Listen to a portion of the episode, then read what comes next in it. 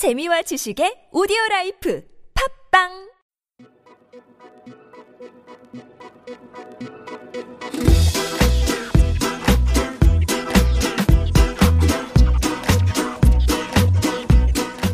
안녕하세요. 이제 나이를 먹을 만큼 먹어서 세상에 더 궁금할 것도 신기할 것도 없을 것 같은데 그래도 여전히 이해 안 가는 것들을 해결해 보는 시간 황상민의 심리상담소 시즌 2 시작하겠습니다. 저는 진행을 맡은 최수지입니다. 네, 오늘도 황상민 교수님 나오셨습니다. 네, 안녕하세요. 네, 그리고 이웃집 식구들도 나오셨는데요. 이웃집 청년 나오셨고요. 안녕하세요. 이웃집 엄마도 나오셨습니다. 안녕하세요. 네, 반갑습니다. 어, 교수님 오늘은요 제가 좀 궁금한 것들도 교수님께 질문하려고 정리해가지고 무려 아. 네 무려 정리를 해서 가지고 나왔어요. 차분하게 그렇죠. 또박또박 질문을 하실 거죠. 아니요 뭐 꼭 그렇지는 않은데요. 아, 아무튼 그래요? 해보도록 네. 할게요.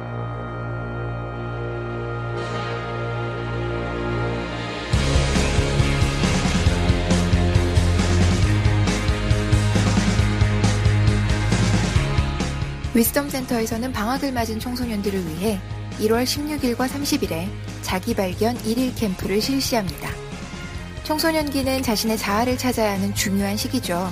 하지만 대부분의 학생들은 왜 그리고 무엇을 위해 공부하는지 모르는 채로 공부라는 괴물과 싸우고 있는데요. WPI를 바탕으로 한 자기 발견 1일 캠프를 통해 청소년들은 자신의 성격이 어떠한지, 자신이 어떤 사람인지 알 수 있게 됩니다. 그리고 주변 사람들과 자신이 어떻게 다른지, 자신의 삶을 어떻게 만들 수 있는지에 대한 구체적인 목표를 설정할 수 있게 됩니다. 막연한 꿈을 꾸는 것이 아니라 성격에 맞는 진로와 적합한 공부법이 무엇인지를 깨닫게 될 겁니다. 자녀와 의사소통이 어려운 부모님들, 내 자녀가 내 마음을 좀 더 이해해 주기를 원하시는 부모님들, 그리고 자녀의 진로를 고민하시는 부모님들이라면 자녀분들을 꼭 청소년을 위한 자아 발견 캠프로 보내주시기 바랍니다. 청소년을 위한 자아 발견 캠프에 신청을 원하시는 분들은 위스덤 센터에 이메일이나 전화로 문의해 주시면 됩니다. 이메일은 wisdomcenter 골뱅이 네이버닷컴이고요. 전화는 02-6207-7420입니다.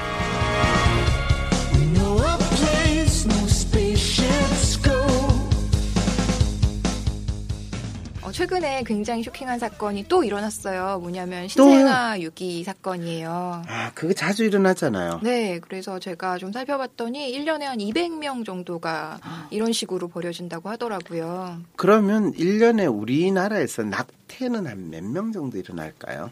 그보다 더 많겠네요, 그러면. 그렇죠. 뭐 훨씬- 보통 우리가 임신 중절이라고 표현한다든지 그런 거 있잖아요. 네. 뭐 태아도 뭐 뱃속에 있는 태아가 인간이냐 아니냐 뭐 이런 거 이야기하는데 보통 임신하면 그 아이를 안 낳고 네. 낙태 수술하는 거 우리나라에서 1년에 몇 건 정도 일어날까요? 그게 완전히 불법화돼서 이제 예전보다 많이 떨어졌을 것 같은데 그래서 감이 안 잡혀요. 몇 건이나 돼요? 그렇죠. 이 불법화 시키면 진짜 몇, 몇 건이 일어나는지조차 네. 감을 못 잡는데. 통계가 안 네. 되는데 적어도 100만에서 200만 정도라고 이야기를 하거든요. 아, 너무 많네. 와, 그렇구나. 예. 근데 예. 근데 불법인데 그러면 병원에 가서 낙태 수술을 못 하는 건가요? 다들 병원 가서 하지 않나 근데? 아닌가요? 다 암암리에 어디 저기 시골 후진 그 구석진 곳에 가서. 어, 진짜 이 불법 낙태 시술이라고 말을 하는 순간 여성들의 경우에 엄청난 또 다른 생명의 위협을 또 가지게 되거나 네. 아니면 심지어는 그 아이가 출산해 가지고 아이를 유기하거나 네.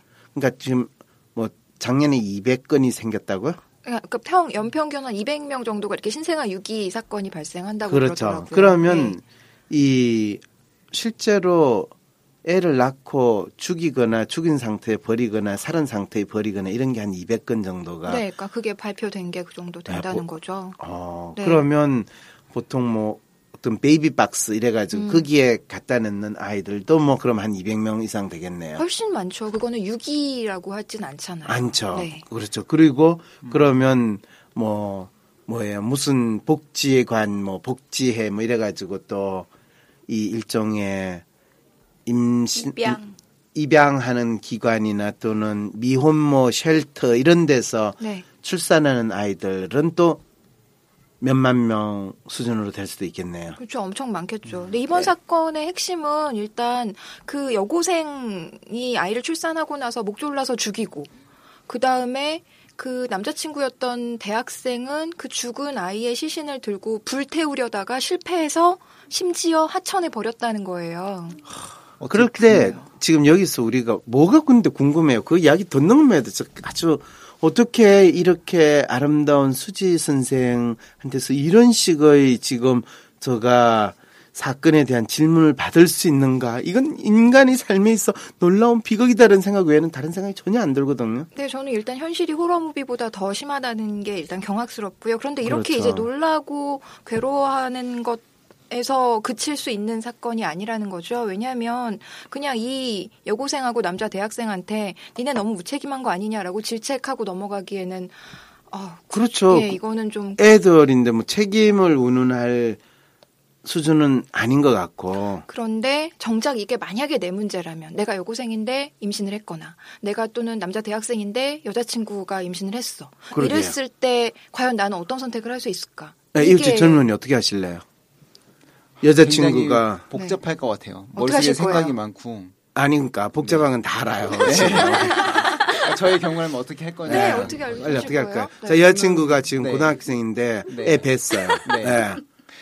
근데 산모한테 안 좋으니까 우선 낳게 하고서 어디 맡길 것 같아요, 저 같으면. 맡기는 데를 찾아본다. 아. 뭐 네. 그나마 그것도 뭐 한 가지 네. 방법일 수 있겠죠. 그렇지만 이것도 굉장한 사회적 지탄을 받을 수밖에 없고 어, 본인이 죄책감을 느낄 수밖에 없는 행동이라는 거죠. 그러면 둘이 그 이 사랑할 때 네. 피임을 하면 되잖아요. 그러니까 그거는 또 이제 좀 더 이전에 근본적인 문제가 될 수 있는데 이미 임신을 했는데 어, 어떡하냐는 거죠. 아니요, 그거는 이런 사례를 전국의 고등학생들한테 이, 그, 우리가 그런 교육 하잖아요. 보건 교육. 네, 뭐 성교육이요? 네, 성교육 네. 할때 그거를 알려 주는 거예요. 경각심을 느끼게. 아니, 경각심이 아니라 혹시라도 너희들이 뭐 그럴 수도 있을 텐데 네. 그럴 때는 꼭 피임을 해라. 아마 학부모님들이 경악을 할지도 모르고. 아니 왜요? 피- 학교에서 네. 피임하라는 것까지는 네. 제가 아, 알기로 배우는 하나요? 걸로 알고 있거든요, 음. 교수님. 음, 그래요. 음. 그러면 피임을 네. 제대로 안 했기 때문에 이 문제가 발생하잖아요. 그러니까 그거를 얘네들의 책임으로 돌리기는 힘들다는 거죠. 아니, 어, 책임으로 돌리고 저시고 할 게 아니라 네. 아, 너희들이 그런 뭐 나름대로 남녀가 서로 같이 있으면 좋아지는 걸 가지고 뭐라고 할 건 없잖아요. 그럼요. 사랑하면서 살아야죠. 그렇죠. 네. 그런데 살인을 하게 만들 수는 없잖아요. 그쵸. 아, 그러면 이 과학의 놀라운 이 산물을 잘 활용해가지고 피임을 하도록 가르치는 게 뭐가 문제가 되냐 이거예요. 아니요, 그거는 필요한 일인데요. 네. 이미 이제 그렇게 교육을 함에도 불구하고 교육의 성과가 항상 100%인 것은 아니어서 교육을 하지 않았다는 거죠. 함에도 불구하고라는 말은 저는 아니라고 봐요. 제가 학부모여서 조금 아는데요. 아이들이 성교육을 학교에서 하잖아요. 네. 근데 제가 느끼기에는 얘네가 학교에서 배우는 거는 그냥 그냥 배우는 거지. 이게 나한테 체화되는 느낌은 안 드는 거 그렇죠. 있다고 저는 맞아요. 그럼 이거 단순히. 지금 교육의 문제로 결정 지으시는 거예요? 아니죠. 제대로 피임 교육을 해야 된다 이런 거예요. 그러니까 교육을 잘해야 그, 된다. 아니죠. 그럴 때 학교의 선생님은 학생들한테 너희들이 사귀는 친구들이 있으면 여기 선생님 책상 위에 항상 피임을 할 수 있는 콘돔을 올려놓을 테니까 가져가라. 고등학 예. 교회에서요? 너무 너무 멀어요. 그거는 교수님. 너무 이거는 아니 피임 교육을 한다며 지금 뭔 말이야 지금? 자녀가 될 것 같아. 이 idealist는 정말 멀다. 이렇게 생각해 볼 수 있을 것 같아요. 어차피 그러면 이분들 학생들이 스스로 그걸 구입을 해야 되는데 네, 그거를 그러네요. 사러 가는 것도 굉장히 어려운 그러니까 그래서 그런 선생님이 학교에서 그거를 사가지고 대신 제공을 하고 그러면 선생님 그거 저 하나 주세요 하고 할 때 아 저 녀석이 어떤 눈초리로 쳐다볼까요? 하나 주세요 이랬을 때. 야 너가 누구랑 쓰는지만 내한테 꼭 알려줘라. 그래 되면 선생 아니 우리가 그렇잖아요 내 여자친구가 누구다라는 걸 사람들한테 비밀로 해요 아니면 알려요 알리죠. 자랑하죠. 그렇죠. 네, 우리 대학생 오빠. 그렇죠. 그랬을 때 아까 책임이냐 무책임이냐 이런 이야기를 할 때요. 성인들은 자기 주위에 있는 청소년 아이가 제대로 이 잘하고 있는가에 대해서 돌볼 책임도 있어요. 사회는 그런 책임을 가지고 있어요. 네.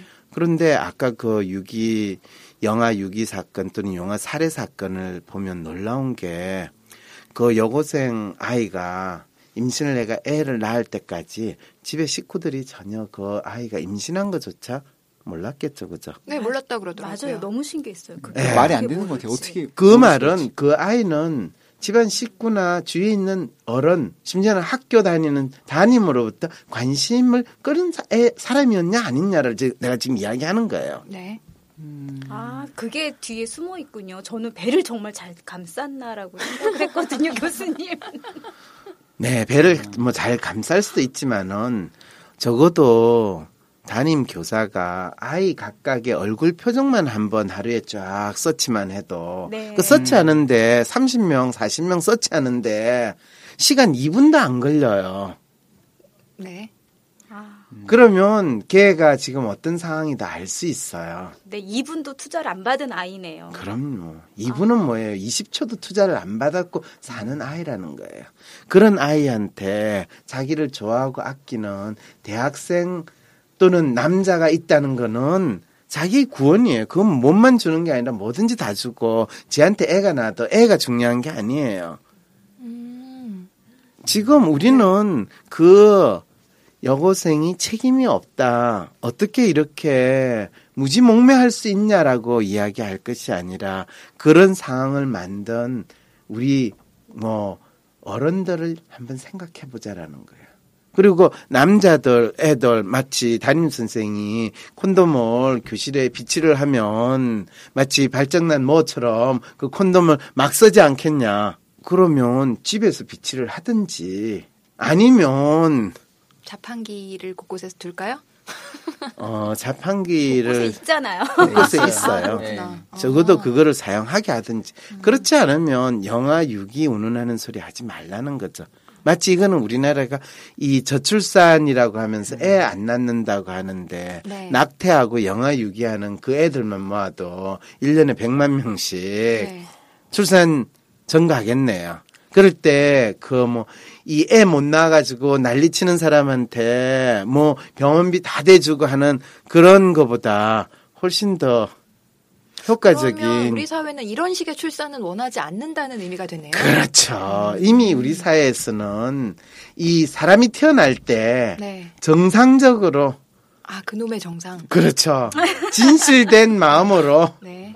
이 사랑한 음, 영혼을 가진 그 결과의 인간 아니면 인간이 아니라는 거예요. 아, 네. 국가에서 인정한 아이만. 그렇죠. 국가에서 인정한 아이만 아이지. 그래서 사실은 이렇게 네. 이 태어난 아이는 어쩌면 인간으로서 취급을 받지 않고 쓰레기 배설물 처리한 것처럼 처리가 된 걸로 이거 봐야 되는 거 아니냐라는 딜레마에 지금 처하고 있는 거예요. 저는 이 여고생하고 남자 대학생에게 아이가 생기는 건 굉장한 형벌처럼 느껴지거든요. 뭔가 잘못했으니까 받아야만 하는 처벌? 뭐 이렇게 느껴져요. 아마 그랬으니까 네. 마치 악의 씨를 없애버리듯이 네. 이두 아이는 자기에서 난 자식을 그렇게 처리를 했겠죠. 처리를 한 거예요. 아까 저는 이 기사를 거기에 방점을 찍었거든요. 인간의 잔인성에 저는 어디까지 잔인해질까에 읽었거든요. 인간은요. 네. 사회에 의해서 제대로 교화되거나 양육되거나 교육되지 않으면 야수와 다를 바 없다라는 말은 이미 수천 년 동안 수천 년 전에 이 그리스인이나 로마 사람이나 공자님이 살던 시절에도 다 하신 말씀이에요. 대학교까지 배웠는데. 대학교까지 네. 배우는 거하고 아무 관계 없어요. 그건 시험 성적으로 확인될 수 있는 게 아니에요. 대한민국은요, 많이 배운 인간들이 훨씬 더 잔인하고요, 훨씬 더 야비한 짓을 잘 해요. 그래서 대학 교수들이 더 자기의 이익을 택하기 위해서 야비한 짓을 하면서 우아하게 또 포장하는 거는 또 귀신같이 잘해요. 그 좋은 머리로. 그러면 이 여고생과 남자 대학생이 살인을 하고 유기를 하고 했던 것은 어쩌면 어, 그들이 원해서 선택했다기보다는 강요당한 것이다. 이렇게 생각해도 되는 거죠? 아니죠. 강요 당한 것이 아니라 어 하느님 저들은 지가 무슨 짓을 하고 있는지 모르나이다. 이 상황인 거죠. 음, 그 행동을 하면서 몰라요. 남자가요. 그 행동을 하면서 당신은 아나요? 우리 여왕님은 당신이 그 행동을 하면서 무슨 의미인지 아실까요? 저는 우리 사회가 그 두 아이에게 너희, 너의 아기를 죽여. 이런 메시지를 던졌다라고 생각했거든요. 어, 메시지, 우리 사회가 그렇게 잔인한 메시지를 던질 수 있을까요? 저 인간을 잡아넣어. 그런 메시지를 받았다고 생각을 해서 잡아넣는 일은 있지만은 죽여, 어, 그럴 수도 있겠다. 네, 저는 완전 그거밖에는 사실 네, 뭐 다른 우아한 사람들은 어디 뭐 국가의 도움을 받아서 지원을 받아서 출산을 하고 양육을 할 수 있게 도와주겠다라고 하지만 아, 굉장히 거리가 멀게 느껴지고요. 이 여학생이 아, 실제로 그런 상황에 있는 이 철없는 이 남녀는 네. 그런 도움을 받을 수 있다는 생각도 하기 힘든다는 걸까요? 아니요. 그러면 그런 도움을 받은 이후의 상황을 생각해 보면 절대 그런 선택을 하기는 또 힘들 거라는 거죠. 아 그런 도움을 받은 이후에 어떤 상황이 벌어지는데? 여고생은 일단 미혼모 보호소에 가서 네. 학교에서의 자퇴를 강요당할 수도 있고요. 미혼모 네. 보호소에 가서 아이를 낳게 될 거고요. 네. 뭐 남학생은 휴학을 하거나 또는 뭐 알바를 해서 양육비를 대거나 뭐 이런 식으로 어 자신의 삶을 더 사회 경제적 수준이 더 떨어지는 형태로 갈 수, 그런 선택을 할 수밖에 없는 게 현실이잖아요. 뭐 자기 삶의 행위에 대해서 자기가 또 책임은 져야 되잖아요. 그러니까 이거는 사실 그들에게 나중에 져도 되는 책임을 지금 짐으로써 더 큰 책임과 더 큰 대가를 요구하는 형태로 느껴질 거라는 거죠. 아니 그거는 하나만한 이야기를 왜 하세요 계속? 그래서 저는 이 사회가 살인을 강요했다는 거예요. 그래서 사회가 책임이야. 그러면 모든 문제가 해결되나요? 그래서 교수님도 이 부분에 동의하시는 것 같아서 그럼 그 문제가 해결되나요? 라고 사실 제가 여쭤보고 싶었어요. 제가 뭐에 동의를 한 적은 없는데요. 어, 뭐 어른들의 책임이다. 아까 이렇게 말씀하셨으니까. 어른들의 책임이다라는 거는 맞지만요. 네. 사회의 책임이다라고 이야기하는 거는 아니에요. 그래요? 달라요, 교수님? 아, 그럼요. 어른 책임. 누구가 책임인 거는 이제 우리가 지금 더 밝혀야 되는 거죠. 일단은 부모, 가족, 그 다음에 교사. 그 사람들의 책임에는 틀림없어요. 네. 그 사람들만의 책임이라고 볼 수는 없잖아요. 그럼 또 그 다음에 누구요? 미혼모는 바르지 않다라는 사회 인식도 많은 눈치. 있잖아요. 부모한테는 일단 그 압박이 있었으니까 그 부모가 아이한테도 약간 그런 거가 넘어간 것도 그렇죠. 있잖아요. 그러면 사회가 지 넘어가는 거 아닌가요? 책 그래 되면? 어떤 결과가 생기죠? 아무도 책임지지 않는 결과. 그렇죠. 아, 우리 네. 모두 그냥 에휴, 내 사회 책임이. 아니라서 다행이야. 이렇게 되는 거죠. 아, 네. 네. 이거는 진짜 책임을 이 확인하고 문제를 해결하려는 태도가 아니라 서로 서로 자기의 죄책감을 조금씩 희석시켜 가지고 방관. 네 다시 문제를 네. 반복적으로 일어나게 만드는 교묘한 우리의 합리화 전법이라는 거죠. 네, 나눠 갖기식. 그렇죠. 나눠 갖기 합리화. 이거는 네. 대한민국 국민들이 너무너무 잘 사용하죠. 아, 근데 저는 여기서 궁금했던 게요. 네. 대학 생이고 고등학생이면 어, 센터나 이런 거에서 도움을 받을 수 있다는 지식 정도나 아니면 정보를 전혀 얻지 못했다는 것도 저는 그러니까 아예 이성적인 판단을 몇 달간을 마비시켰다는 것도 저는 이해가 사실 그렇죠. 안 그건 나도. 이해가 안 돼요. 그 말은 대한민국의 대학생 수준은 거의 지금 일반적인 자기 문제를 이 생각하고 그거를 처리할 수 있는 능력은 중학생 수준이다 정도로 보면 되지 않을까 싶어요. 저는 센터의 도움을 못 받은 게 아니라 안 받은 거라고 생각하는데. 왜냐하면 아, 센터의 도움을. 받는다는 건 이 문제를 표면화시킨다는 거고요.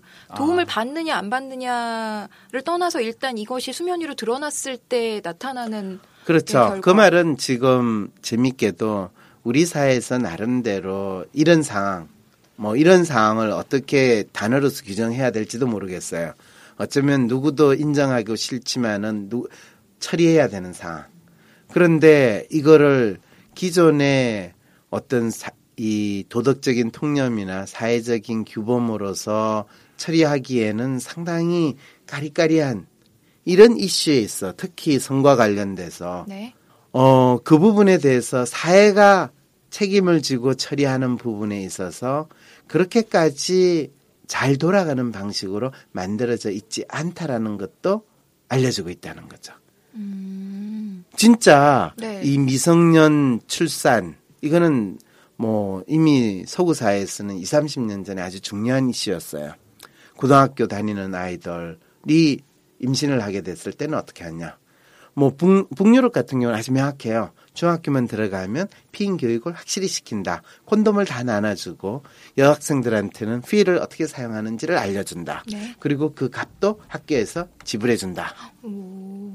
네, 그게 피임 교육이네요. 네, 진짜요. 그게 피임 교육이에요. 네, 스- 그 비디오 보거나 그건 피임 교육 아니에요. 네, 그거는 그러네요. 보건소 알바 시키는 교육이에요. 네, 예. 음. 그리고 그럴 때 부모들이 아니 아이들한테 어떻게 콘돔을 나눠줄 수 있냐? 그거는 성행위를 조장하는, 조장하는 거 아니냐. 아니냐? 음. 그럼 너희는 안 하냐? 아니요 결혼을 했고 합법적인 거고. 그러니까 그 말은 성행위는 결혼을 한 부부 사이에만 이룰 수 있다라고 이야기하면 대한민국 모텔은 다 망하게? 아니 성인이니까 스무 살, 그럴 때 네. 성인의 기준을 스무 살. 살로 볼 것이냐, 아니면 결혼을 할 수 있는 연령인 네. 열여섯 살로 볼 것이냐, 이런 거에 대해서 한쪽에서는 열여섯만 음. 되면 결혼할 수 있다고 그러는데 또 다른 쪽에서는 법적인 연령을 스무 살로 하고 투표 연령은 또 18세로 하고 이거는 무슨 차이예요? 그거는 어른들이 지 편할 대로 그때그때 달라의 논리란다. 이런 걸 우리 자라나는 청소년들에게 가르치고 있는 것이 지금 우리 사회의 기본적인 이 도덕 윤리 기준이라고 한다면 믿으시겠어요? 그러게요. 자기 모순이네요. 그렇죠. 정도는요. 네. 그리고 그걸 법으로 정할 때는 더 그때그때 달라요. 그랬을 때 돈 있고 힘 있는 사람은 법과 질서를 따라야 됩니다. 이렇게 주장을 하고 네. 그래 네가 법과 질서를 안 따르니까 네 나쁜 놈이야. 근데 그 법과 질서는 누구의 기준에서 보는 법과 질서인가요?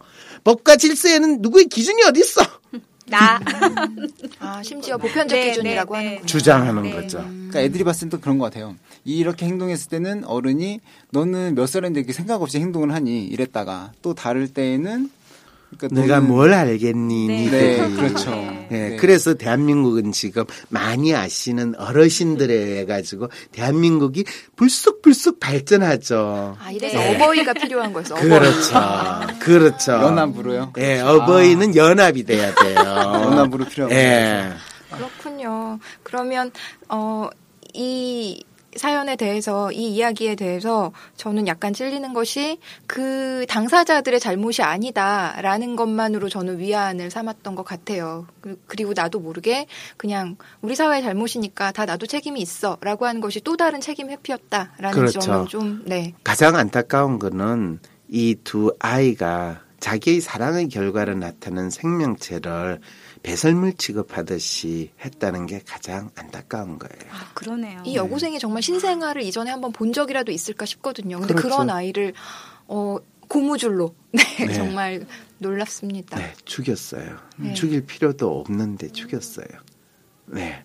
이것이 지금 아마 자기가 기르는 애완견을 나가서 죽여라고 해도 죽이지 못할 애들일 거거든요. 당연하죠. 네, 그러네요. 그런 걸 해본 그런데- 시도조차 안 했을 텐데. 네. 모르고. 그런 시도조차도 안 했는데 네. 자기 몸에서 나온 아이를 네, 네, 생명체라도 생각하지 않고 그냥 배설물로 생각을 하게 만든 네. 이 사회의 교육이든 이 사회에서 인간에 대한 놀라운 모습을 우리가 확인하게 된다는 거예요. 누구의 책임을 따지기 전에. 아우 그래도 저는 그래도 또 아무리 생각해도 이 여고생이랑 대학생씩이나 대놓고 또 이렇게 했나 막 싶은 게 왜 그 부분에서 막 질책하고 싶은 마음이 여고생이나 대학생이 아니라요. 번듯하게 대학 졸업하고도 인간의 생명을 배설물 취급하는 인간들이 많아요.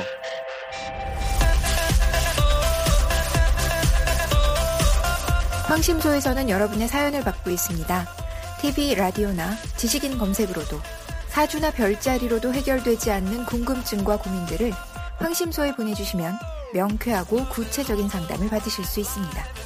상담을 원하시는 분은 고민 사연을 셜록황 골뱅이 gmail.com으로 보내주세요. 황상민의 심리연구소에서 WPI 성격 프로파일 검사를 받으신 후 보내주시면 채택될 가능성이 200% 높아집니다.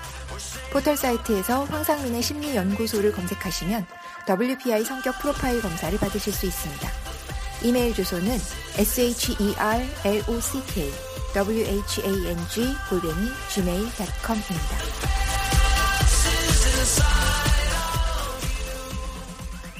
지금 병원에서 혼수 상태에 있는 사람 저렇게 만들어 놓고 네가 왜 거기 있냐 물 뿌리는데 잘 피하지 그런 인간들 지금 세고 셌어요 이 나라에. 예 교통사고 당해가지고 물속에 죽은 거 하필이면 왜 그 배 탔냐 비행기 타고 가지 그런 인간들 세고 셌어요 또 그런 인간들 또 선거할 때 우리 1번 또 뽑아요 2번 뽑으면 또 될까 싶기도 하고. 뭐 그거는 안 뽑아봤으니 모르니까요. 1번 뽑으면요. 또 우리 죽으면 그냥 교통사고 나서 죽은 거고요. 네. 그렇죠. 어제 그러니까 그저께 어디 신문에 언뜻 보니까 뭐 아주 이쁘게 생긴 아가씨 한 명이 교통사고로 죽었대 연예인인데 네. 그런데 나중에 알고 보니까 네 자기 오피스텔에서 이 뭐 번개탄. 번개탄 네. 피워놓고 자살한 경우였대요. 아 자살 사건은 봤는데. 네. 그래서 어. 그게 처음에는 교통사고로 보도가 됐었는데 나중에 알고 보니까 번개탄 피워놓고 자살한 예. 연예 기획사에서는 결국에 나중에는 자살 사건이라고 발표를 할 수밖에 없죠. 처음에는 교통사고래. 근데 나이 22살 되는 그 아가씨가 어떤 삶의 아픔을 겪었길래. 근데 연예인이었어요. 뭐 탤런트라며? 이뻐요. 또 이쁘게 생겼던데? 네, 이뻐요. 지난주까지 방송했었어요. 그리고 인터넷 방송에서. 네, 인터넷 방송도 했고요. 네. 어, 그치. 우리처럼 이렇게 인터넷 방송하면 심지어 보이는 화면으로. 그래요? 네. 어, 다행이다. 우리, 우리도 화면으로 아 그러려면 조금 인물 문제가 좀 걸리는데 많이 힘드네요. 걸리죠. 아, 예. 그런데 어쨌든 그거 하면 번개탄 펴놓고 자살하게 되나요 결국에? 무슨 말씀이세요? 아니죠. 네. 예, 우리는 보이는 예 상담을 아직은 안 하니까 그렇지는 않은데 그럴 때 그렇게 자살한 그 사람은 어떤 사연이 있었을까? 무엇이 그녀를 하여금 번개탄을 펴놓고 자살하게 했을까? 이런 생각들 많이 들거든요. 그럴 때 또 정신과 의사들 나가 우울입니다. 우울증 때문에 죽었습니다. 80%의 자살한 자들은 다 우울증입니다. 이런 상황이 벌어지거든요. 자살할 정신으로 열심히 사세요. 이것도 너무 짜증나요. 네. 아 맞아요. 맞아요, 맞아요. 그럴 때 실제로 그만큼 우리는 진짜 관심이 있는 것처럼 남의 일에 간섭은 되게 많이 하고 너는 이렇게 살아야 돼. 이런 건 규정에 어긋나. 너 너희 본분을 다해야지. 뭐 그러면서 실제로 저 사람이 무슨 생각을 하고 있고 저 사람은 어떤 사람인가를 알려고조차 하지 않아요. 이게 지금 대한민국이 메말라가는 사회고 우리는 인간적인 사회고 가족 같은 사회를 만듭시다 이러면서 모든 사람들이 가축처럼 되는 놀라운 사회라는. 어, 제가 갑자기 자랑스러운 대한민국 이 조국을 폄하했어요. 저희 영혼이 잘못된 것 같아요. 저 영혼을 바로 잡아주세요. 저희를 막 닭으로 알고 계시는 거 아니에요? 닭으로 가축이라고 하시는 거 보니까. 병 아리를 알았는데 병아리가 가축인가? 그렇군요. 네, 병아리는 부화장에서 키우지 집에서 안 키워요. 네, 오늘은 이 신생아 유기 사건이라고 하는 아주 쇼킹하고 정말 충격적인 일에 대해서 제가 도대체 이 답답함을 금할 길이 없어서 교수님과 말씀 잠깐 나눠봤는데요. 어쩌면 우리 모두가 이 가해자의 바운더리에서 벗어나기 위해서 안간힘을 쓰고 있는 찌질한 사람들이 아닌가라는 생각 해봅니다. 오늘은 제가 좀 황심소를 진행하는 것이 뿌듯하고 괜찮은 것 같은 느낌이 드는 좋은 시간이었습니다. 다음에 더 좋은 사연 들고 여러분들 다시 찾아뵙겠습니다. 나와주신 분들 감사해요. 네, 안녕히 계세요. Yeah, baby, it hurts a bunch. The girls got going and we had a lunch. I promise I'ma die and it's the last. 상심소 제작에 참여하신 분들입니다. 황상민 교수님, 진행의 최수지, 이웃집 엄마 백민영, 이웃집 청년 정병혁, 편집 편집의 윤승한, 김보영이었습니다.